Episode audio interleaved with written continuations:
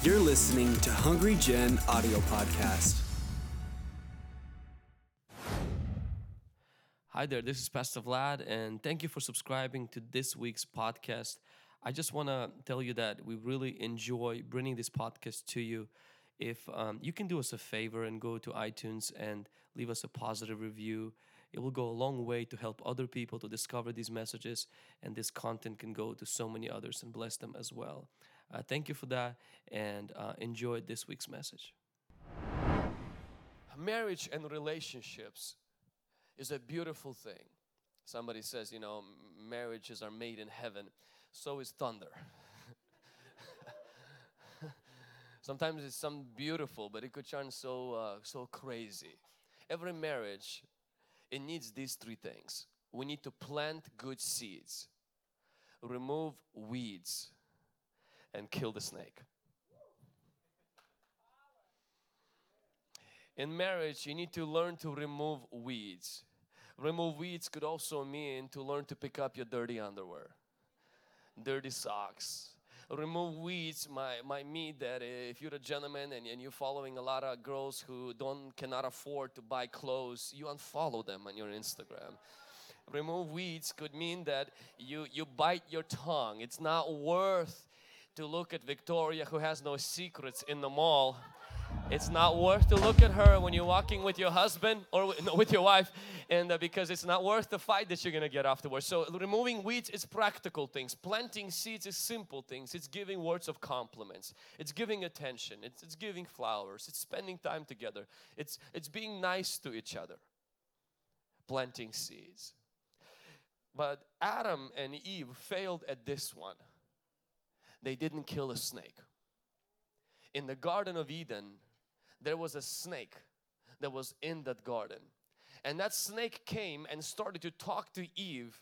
And Eve is the first snake talker. She should have not been talking back to this. If, ever, if a snake ever talks to you, don't talk back. Run. it's not a good place to be in. And Eve just talks back to the snake like she's like talking to somebody. And the snake finally convinces her, deceives Eve and disarms Eve. And Eve reaches out and takes the fruit. And the Bible says she gives to the husband who was with her meaning Adam was standing and observing that whole conversation. How many husbands today stand idle while their wives talk to snakes how many wives today stand idle while their husbands are being tormented by snakes be a snake killer, not a snake talker. God wants us to kill snakes in our marriages. Sometimes these snakes come in the form of generational curses. Where everyone that you know and you see in your family, auntie, uncle, grandma, grandpa, father, mother, all divorced. And marriage is beautiful. You're planting seeds, you're removing weeds, and then there comes that hissing snake where one of the spouses says, I don't love you anymore. I don't know why. I don't have feelings for you anymore. And I'm gonna divorce you. I'm gonna leave you. It's a snake. Because it's exactly what happened to his mama. It exactly happened to his daddy. It exactly what happened to his grandfather. And that snake, instead of saying, Oh, you know, what did I do? You need to both join together, begin to look for counseling prayer so that you can kill the snake of generational divorce in that family. So that your kids don't have that snake anymore. Sometimes the snake shows up where one spouse starts dealing with a spirit of rejection. And the husband gives all the love that he gives and the wife still feels rejected, feels alone. And it's not because the wife is just this bottomless vacuum, a bottomless pit, there's never enough. It's that there's some hurts and there's some rejection that has happened that has invited that spirit and that spirit wants to bring distraction in the family. And you gotta kill that snake.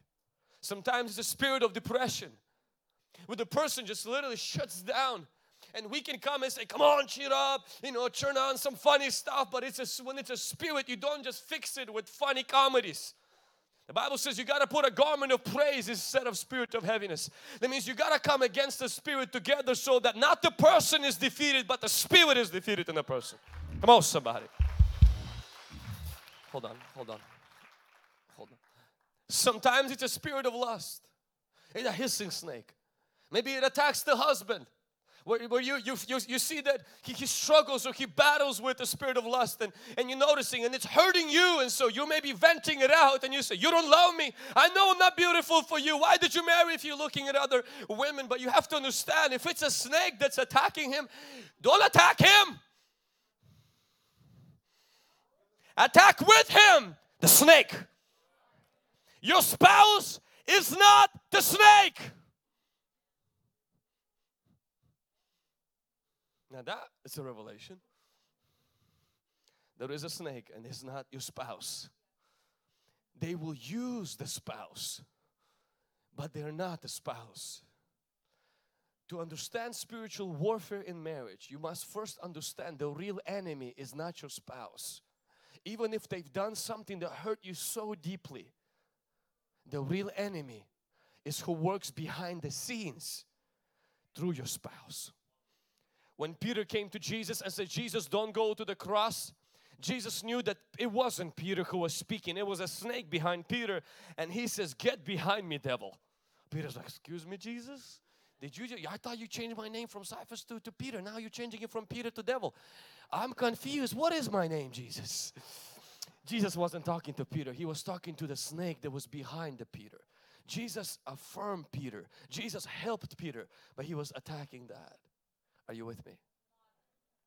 Deliverance in marriage, spiritual warfare in marriage is so, so important. I get this question asked more than probably I want to hear it. It's when typically it's a wife that comes and asks this question. She starts out saying, My husband has demons. I don't debate that. Okay, great.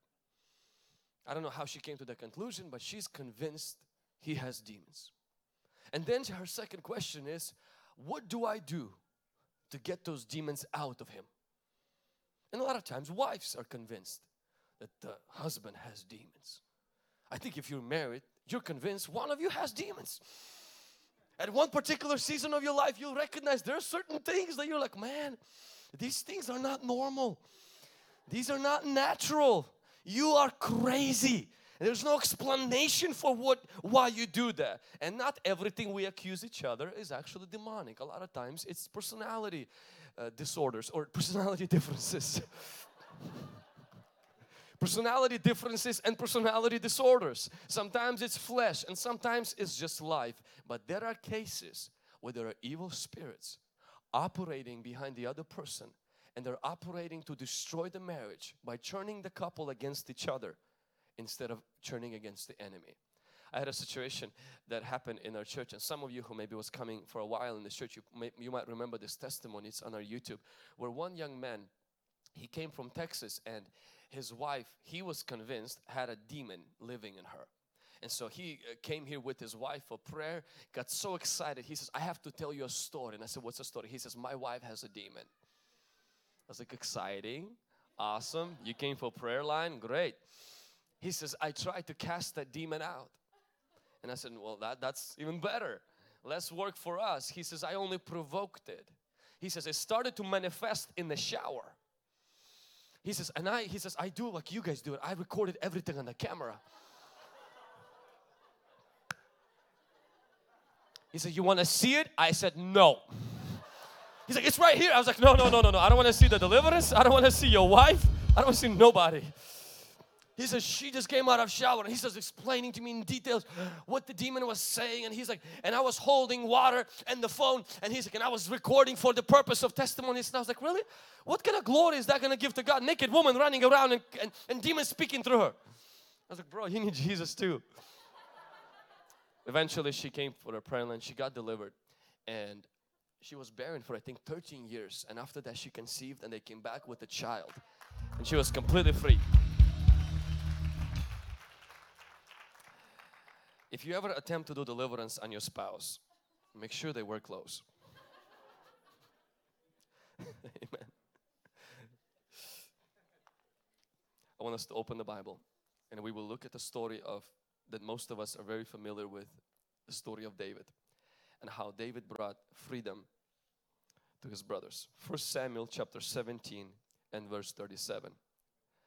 Moreover, David said, the Lord who delivered me from the paw of the lion and from the paw of the bear. He will deliver me from the hand of this Philistine.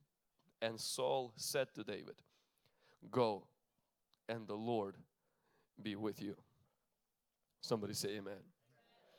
David shows up on a battle not to fight as a soldier. David shows up as an errand boy for his dad to bring money, to bring a food, I'm sorry, some cheese and some some other food to his brothers and to the general.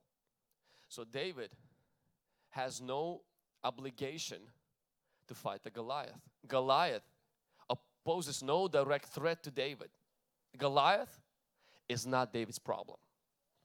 It's the problem to his brothers because they're the soldiers. It's Saul's problem, not David's. And I want you to see this. David comes on the battlefield and Goliath over there, who is the problem of David's brothers and Saul. But David gets involved to help his brothers overcome their battle. The whole story of David killing Goliath is actually a story of a man coming in someone's battle and helping someone else win a battle that wasn't their own. I genuinely believe when you arrive on the battlefield of marriage, I know marriage is beautiful, but marriage is also a battlefield. For some people, it's a battlefield because they fight each other. But battlefield in meaning that the other person that you are marrying, the other person that you have married, many times will have their giants that they're fighting. Will have their issues that they're trying to resolve in their life, and you're coming alongside as David, help him to beat that Goliath instead of beating them in marriage. And I want to share with you this morning, this afternoon, and practically, how do we go about helping someone else in our family win a spiritual battle without crippling them or diminishing or destroying them. Because a lot of times what happens is we don't beat the Goliath, we beat each other. Goliath triumphed. And yes, we can get divorced and we can restart that. But for many cases, it never fixes the real issue. There are cases, I'm not going to go into that. It's not a message today on divorce and remarriage and all of this stuff. But for a lot of people, the problem continues. The next statistic even says that the second marriages, the divorce rate is 75%. The third marriages is 80%. The further you go, the, the divorce rate goes on. Why? Because many people are leaving battlefields without Goliath's head. They're leaving with their spouse's head. It's their spouse that got crushed, not the enemy. And we can restart and we can start clean, move to a new city, get a get a new new person. But if it's the same problem, it's you find yourself in the same situation. And we don't want that. I always tell people if there's a light bulb that went out in your house, you don't replace the house, you replace the light bulb. Are you with me? I want you to write this down. The first point is remember your lions before you attempt to help someone with their giants.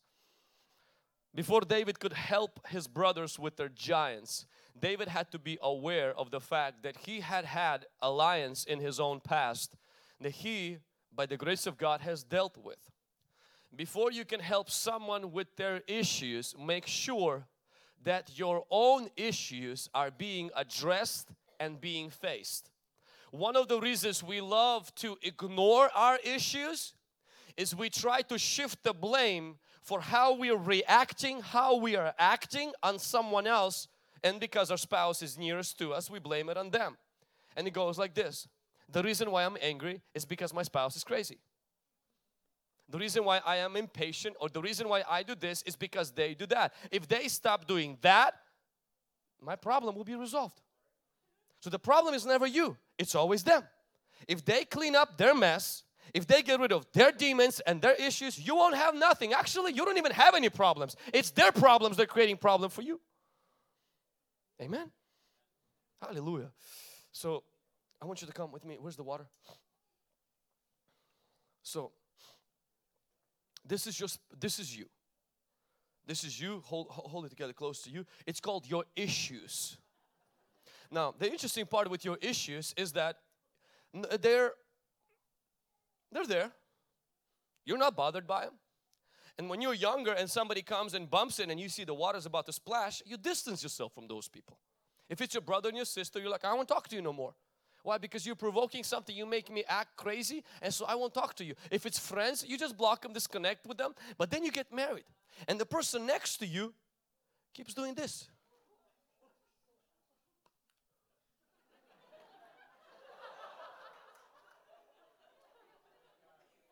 Five minutes. I'm gonna get ready in five minutes. 20 minutes. You always say five minutes. Why is it taking you 30 minutes all the time? You're lying spirit. I rebuke the lying spirit in you in Jesus' name. Mm-hmm. Now, the crazy part is this when you got water all around you, guess, guess whose fault it is? Of course, the person who bumped you. But remember this I never put the water in the cup.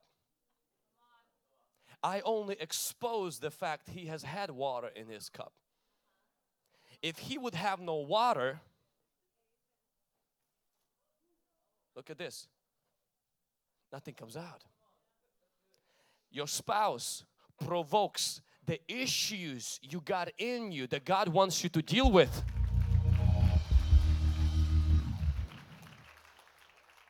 I remember I had that with, with, with, my with my brother. Won't mention which brother. There's only two, which is not hard to ask, by the way. And so, and one particular brother, when I was not married, and he one time drove me crazy, so crazy. We had to translate for my parents, and he didn't want to translate. He just acted like he didn't speak English, and so I had to step in and, uh, and translate it for my parents. And I was like, man, why couldn't you do it, man? You never do anything. And I was like, and I just got so mad. I remember I go to the restroom. I sit in the restroom now, and I'm just like, my blood is just boiling inside.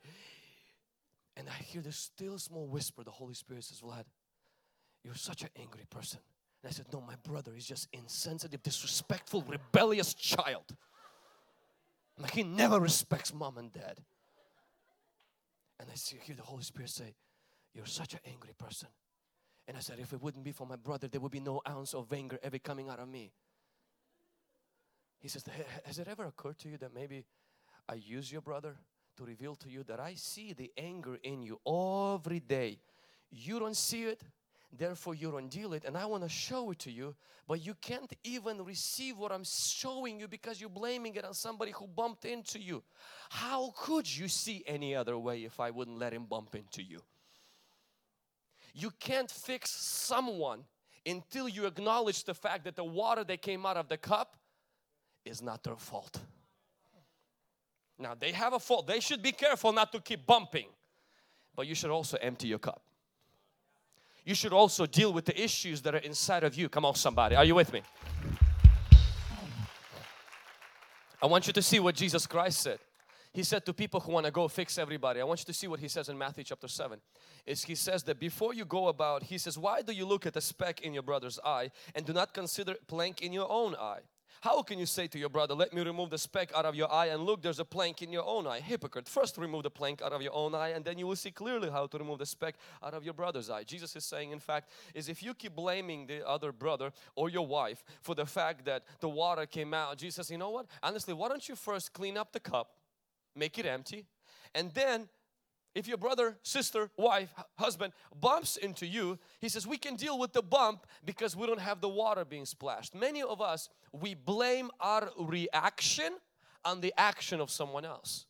In reality, your reaction is a result of your character, not whoever bumped into you. In order to help someone with their spiritual problem, we have to first be watchful that we are taking care and we are owning up to the issues that are surfacing in their heart because of their problem. Are you with me? You know, I did not know how impatient I was and how controlling I was until my wife did not want to pray as I prayed. She's supposed to be like me. She's supposed to pray like me. And I was trying to, I've shared with you last Sunday, I was trying to pull that flower instead of water that flower. And she wasn't growing, she was dying because of that. And I thought that it was just a spiritual issue. It was a spiritual issue and I wasn't helping. Are you with me? Thank you, Eric, so much. It will dry up, don't worry. Appreciate your help. When people came to stone a woman with an issue of blood, uh, I had a person who volunteered. they wanted me to use them as a Goliath. Do you want? I'm just kidding. Woman was caught in the act of adultery, which is interesting too because in order to have an adultery, you have to have a man. The man never made it to the stoning. I think the man was one of the Pharisees reported the woman and he himself picked up the stone. Besides the point, people gathered together with stones and they decided to throw uh, stones on this woman to help her, of course, you know, to get her out of the society and everything. And Jesus came alongside. I want to show you something. Every time you want to help someone with their problem, who you're married to, your opinion, your advice, your insight could come out as this cold, hard, and actually painful. Ask Job's friends. They didn't want to hurt Job when they shared their insight on what Job's problem was. Did you think they came around? They just want to like hurt Job? No, they wanted to help Job. But somehow, you know, Job was hurt by their advices. Why? Because anytime you give this before you get this, even if what you're saying is correct, it will hurt people.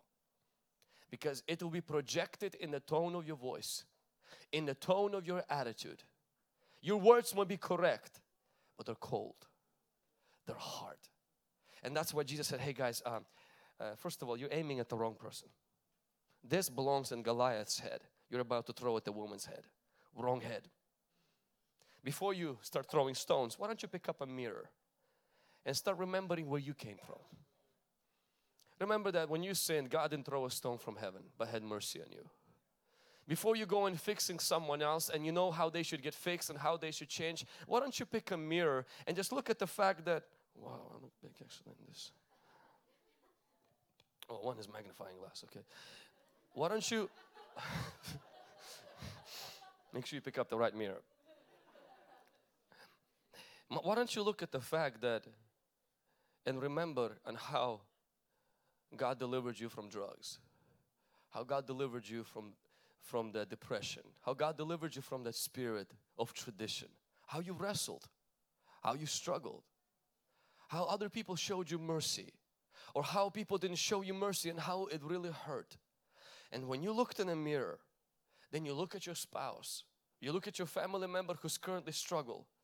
It's crazy how this hard, true advice becomes graced with grace, mercy and patience and you no longer condone their issue, but you come around with a spirit of gentleness, a spirit of grace, spirit of patience, spirit of long suffering, spirit of love and kindness. You come around and you actually end up helping them instead of hurting them. Are you with me? For those of you who are carrying a lot of stones and who became a crazy, amazing stone hitters, I ask you today that you stop throwing stones and you pick up a mirror and you take a good look at what God has done in your past because it will surface mercy in you grace in you. You know one of the reasons why David was not judgmental and he didn't come trashing his brothers, trashing Saul is because David remembered if it wouldn't be for the grace of God, he would have been a lion's lunch. If it wouldn't be for the grace of God, he would have been a bear's lunch. It's only the God who helped him to overcome the bear and the lion. It wasn't David's slickness. It's not David's own strength and power. And so he's looking at the Goliath. He says, guys, I know you're struggling. I know what it's like. I've been there and I'm going to help you. And that help actually proved to be helpful to his brothers. They were not eventually offended. They rallied around him because a man who fought his lions becomes anointed to help others with their giants. Amen.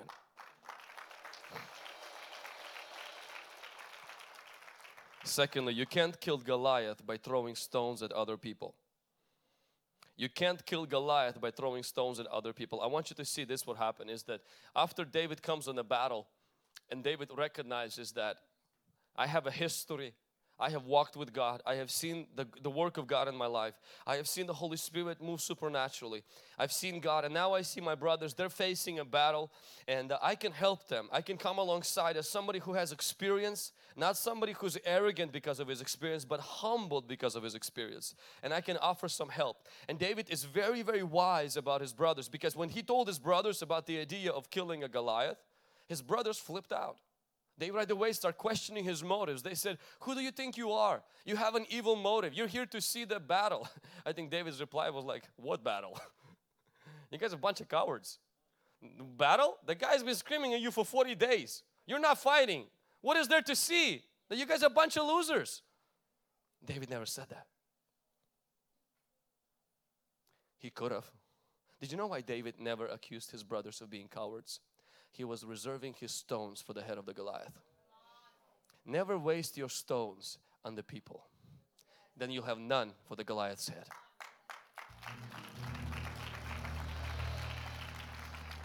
Do you know why sometimes we don't have any more anointing to fight the real enemy? Because we waste it on the wrong enemies. We waste it on the enemies that the devil tempts us with because the devil wants to drain you of the anointing that God has given you for the Goliath's head. So He sends you brother, sister, husband, wife, kids, neighbor, boss, ex-Christian or, or fellow Christian or people who are hypocrites in church, people who provoke you and what you want, he, they want to get under your skin, they pull your nerves and you want to reply. You want to create that video on Facebook to show how dangerous those people are, how bad people can be, how Christians are such a stumbling block to other people growing. You really, you're just raging, but in reality, it's actually a trap. Satan want to milk the anointing so when you face the Goliath, you ain't got nothing left. Sometimes the best thing you can do is not to reply. Sometimes the best thing you can do, let them think they're right. Let them think they won the battle, but you got the anointing.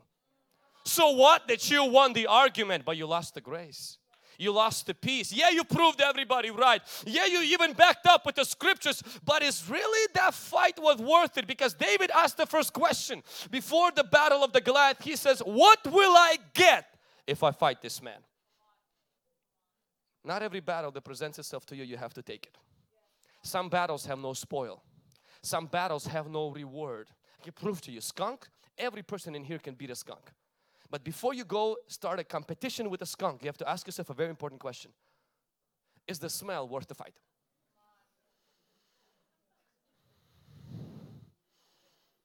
You can beat the skunk, I don't doubt that.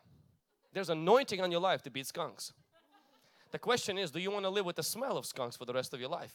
No, you don't. And there are some people in our life, certain situations, honestly, I'm just going to say it the way it is, skunk situations devil sets us up there and we feel great because we want to fight. God created us to fight and we beat it, we beat it. And then we walk out and like, yeah, I beat it. Well, you don't get a trophy. You only smell like that thing. God wants you only to fight battles that have spoil. And that's not with your spouse. That's not with our friends. Sometimes the best thing we can do is to walk away, bring a resolution because a real enemy is Goliath, not each other. Are you with me, church? Are you with me, church? Hallelujah. Hallelujah. Thank you, Jesus. Thank you, Lord. So, what do you do? You attack the issue and affirm the person. You attack the you you affirm the identity. You attack the issue. Giovanna, can I borrow you for just a second? You know, somebody would see Giovanna about two years ago and see her living um, in a life of alternative lifestyle and a life, the way she dressed, the way she talked, the kind of girlfriend she had. And people would be very quick to throw stones. I'll say, Look, you're lesbian. Look, you're like that. You're such a bad person. But see, the Holy Spirit doesn't see a lesbian, He saw a woman of God.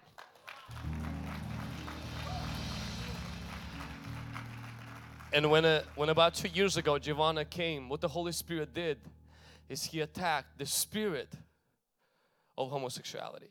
It's a spirit. It's not just a same-sex attraction. Eh, he attacked the spirit that was hurting her without hurting her. We love Giovanna. We didn't hate Giovanna, not, not a bit. But when she was delivered, when the evil was removed, the beautiful person that was there all of those years is the beautiful person now that signs off every person's t-shirt who wears it as a volunteer.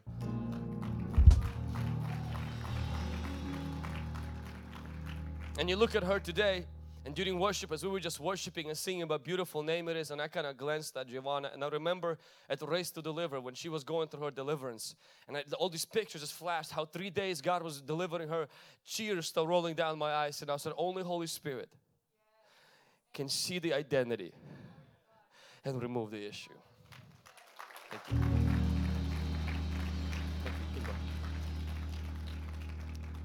Work with Holy Spirit. People are good. They're created in the image of God. And whatever evil that's tormenting them, whatever evil that's hurting them, we can together with them and the Holy Spirit come against it without destroying the person. Don't be like that crazy person who just throws rocks. It's like Holy Spirit, you just differentiate where they go. be careful who you affirm and who you attack. We affirm the identity, we attack the issue. We speak life to the person and we come against the real enemy. And the enemy and the person are not the two things. Sometimes the enemy can temporarily possess or oppress or link himself to the person, but they're not the same. Amen. As we're bringing this message to an end, I want you to see the third point. There is only one name, but many stones that can defeat Goliath. I want you to see that when David came up against the Goliath, he finally got the permission from Saul. He walked away from his brothers. He didn't want to create a fuss with them. And then David finally comes up against the Goliath. And uh, Saul says, hey, before you get there, uh, David, let me get you my coat. Um, because this coat, many victories happen here. It's not working for me today, but, but it might work for you. Just try it. And David put it on and I mean, it's great, looks great and stuff. It's good for the pictures. Eder, where are you? Okay, Eder, not here right now. And so it, it, it's it's good for the pictures. It, it's it's really nice and and honestly, it makes me kingly. It makes me like a soldier. But but Saul said, um, I, I don't I don't know. It just doesn't doesn't feel right. And then Saul is like, What do you mean it doesn't feel right? You can't win a battle if you don't wear my armor. And David says, Well, it's been 40 years. Your armor hasn't been really working for you. it's great. I'm not against it, but um, it's not working for you. Why will it work for me? Let me put it aside and let me just go um, and uh, we'll just go like that. He didn't look like a soldier. It wasn't conventional. But the interesting part is God brought freedom and victory.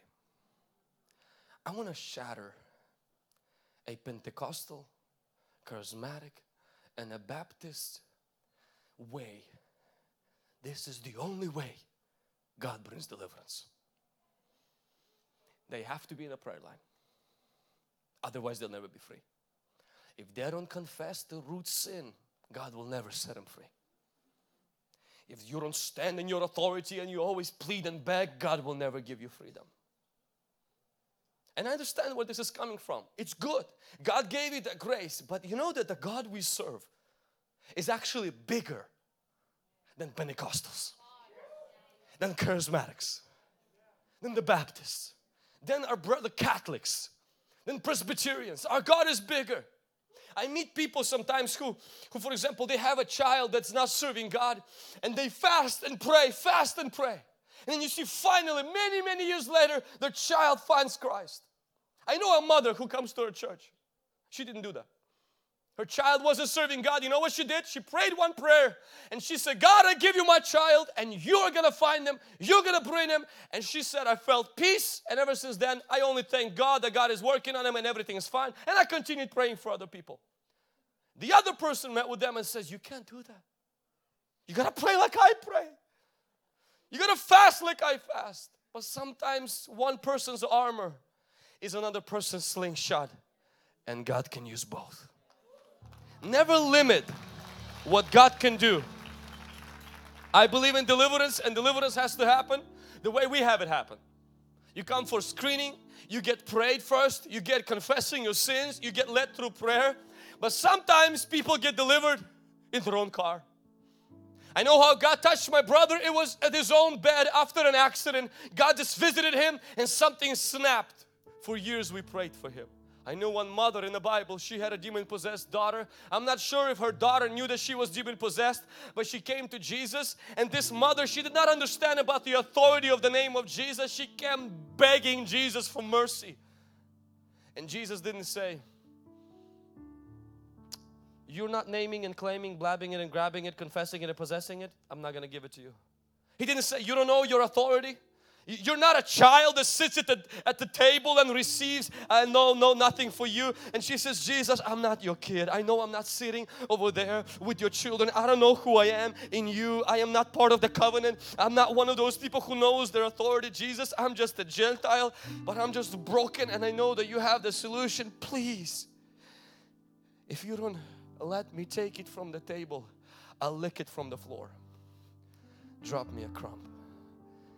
And Jesus says, For that statement, your daughter is free. And the daughter was instantly free. There are people who take it from the table, and we're those people.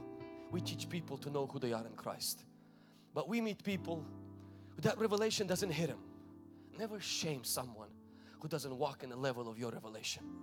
We need to grow, we need to encourage people, but there are people who will come with their revelation, and their revelation is this whoever calls on the name of the Lord shall be saved and they say, I call upon God. I ask for His mercy for my children, and they're Baptists. Maybe they don't speak in tongues and chase the demons all around town and breaking spiritual principalities and anointing buckets of oil over their house. They're just simple and kneel and before the bed of their child and say, God, bring my wayward child home. And you see, a few months later, God brings their child home. You're like, how is that? I claimed, blame, I named it, claimed it, blabbed it, grabbed it, confessed it, possessed it. I took it all. I did the whole nine yards. I got the new anointing oil, the old anointing water, the new oil, the old oil anointed me. I got the, the virgin oil anointed me, and, and nothing was happening because you put too much hope in the armor and the stones and the and, and the sword. You have to take all of that off and understand one thing. There's only one name that brings freedom, but many different stones many different ways the Lord can bring that freedom. Church, you know, we're more vibrant. We love to confess it. We like to rebuke the devil. And I think what we're doing is super. But maybe you're coming here today and you're not used to that. Maybe your way of approaching God and approaching freedom is more you don't dare to speak against the devil and that's okay. Let's work with what we have today. Let the Holy Spirit do the rest. It is not even your declaration. It is the power of the Holy Spirit that will move today to bring freedom and to bring deliverance. In Jesus' name.